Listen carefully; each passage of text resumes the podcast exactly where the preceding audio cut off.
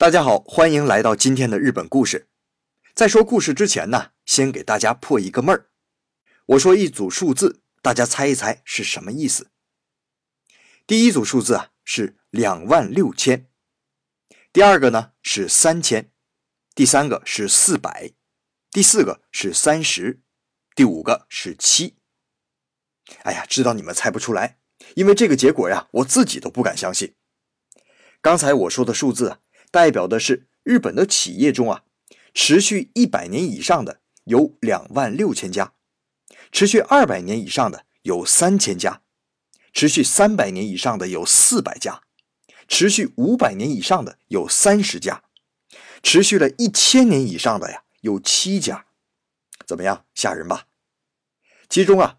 世界最古老的企业已经存在了一千四百多年了，这就是大阪的金刚组。这家公司啊，始于公元五百七十八年。五百七十八年是什么概念啊？中国的南北朝时代啊。隋文帝杨坚还在北周当官呢，你感受一下。金刚组啊，最初是由百济国，也就是现在韩国、朝鲜那一带来的一个叫金刚重光的人创立的。当时啊，正好是日本的圣德太子要建造四天王寺，这个寺庙啊，现在在大阪还有，有兴趣的朋友啊，可以去看一下。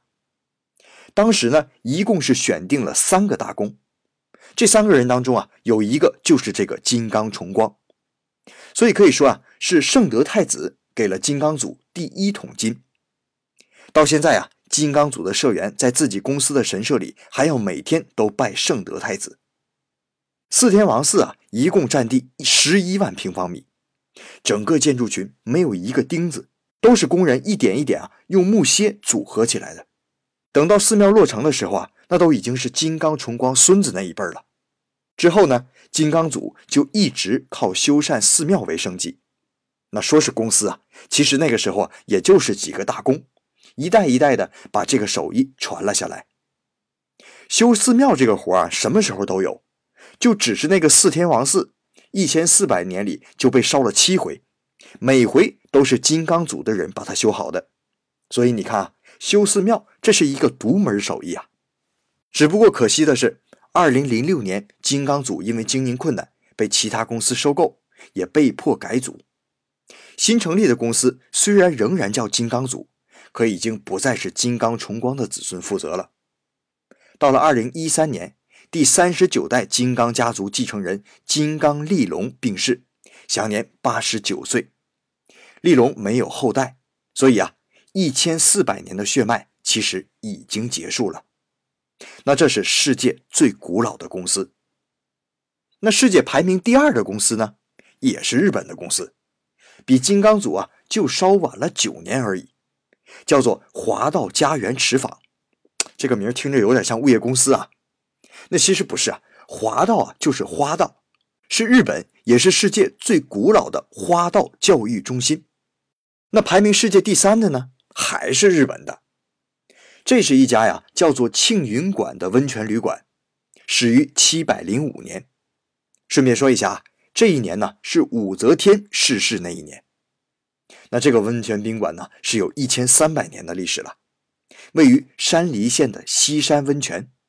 有机会去的朋友啊，可以体验一下，合人民币两千元一位。据说呢，还能吃到 A 五的黑毛和牛。其实说句心里话，住一千三百年历史的宾馆，吃 A 五的黑毛和牛，两千元一位，一点都不贵啊。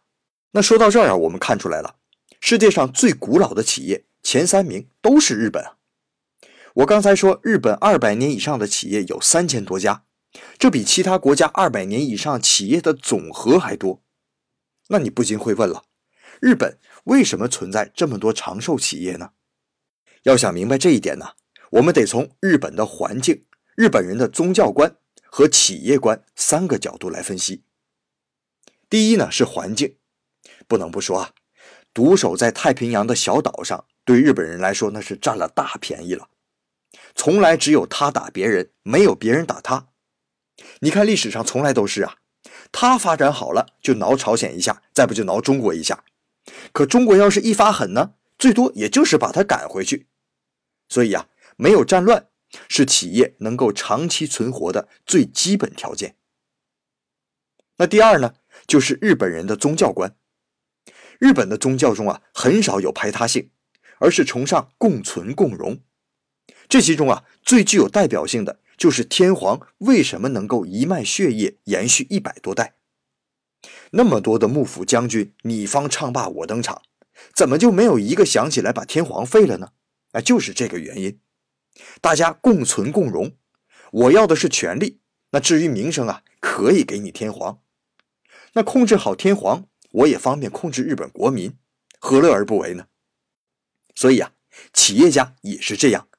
每个人做好自己这一摊儿，竞争归竞争，但更多的还是可以互相合作，达到共赢。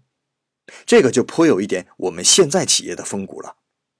那第三点呢，是日本的企业观，尤其是中小型企业，很多想的不是如何做大做强，而是如何做精做细。我刚才举的世界最古老的前三名企业啊，就是这个道理。金刚组。那我就是一千四百年只修寺庙，最多帮着德川家康修了一下江户城的城门。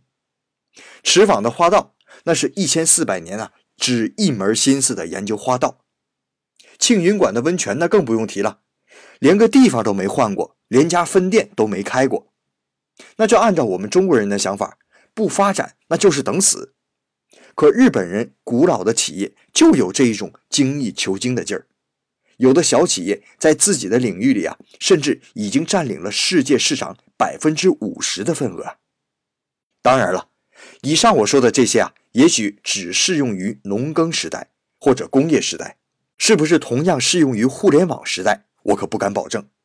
不过呀，我倒是觉得我们可以借用一下日本人的这个想法，就是把更多的精力放在研究目前的领域里。让自己在这个领域里做到极致。我想起一个日本百年老店的企业家说的话，可能有一点鸡汤啊。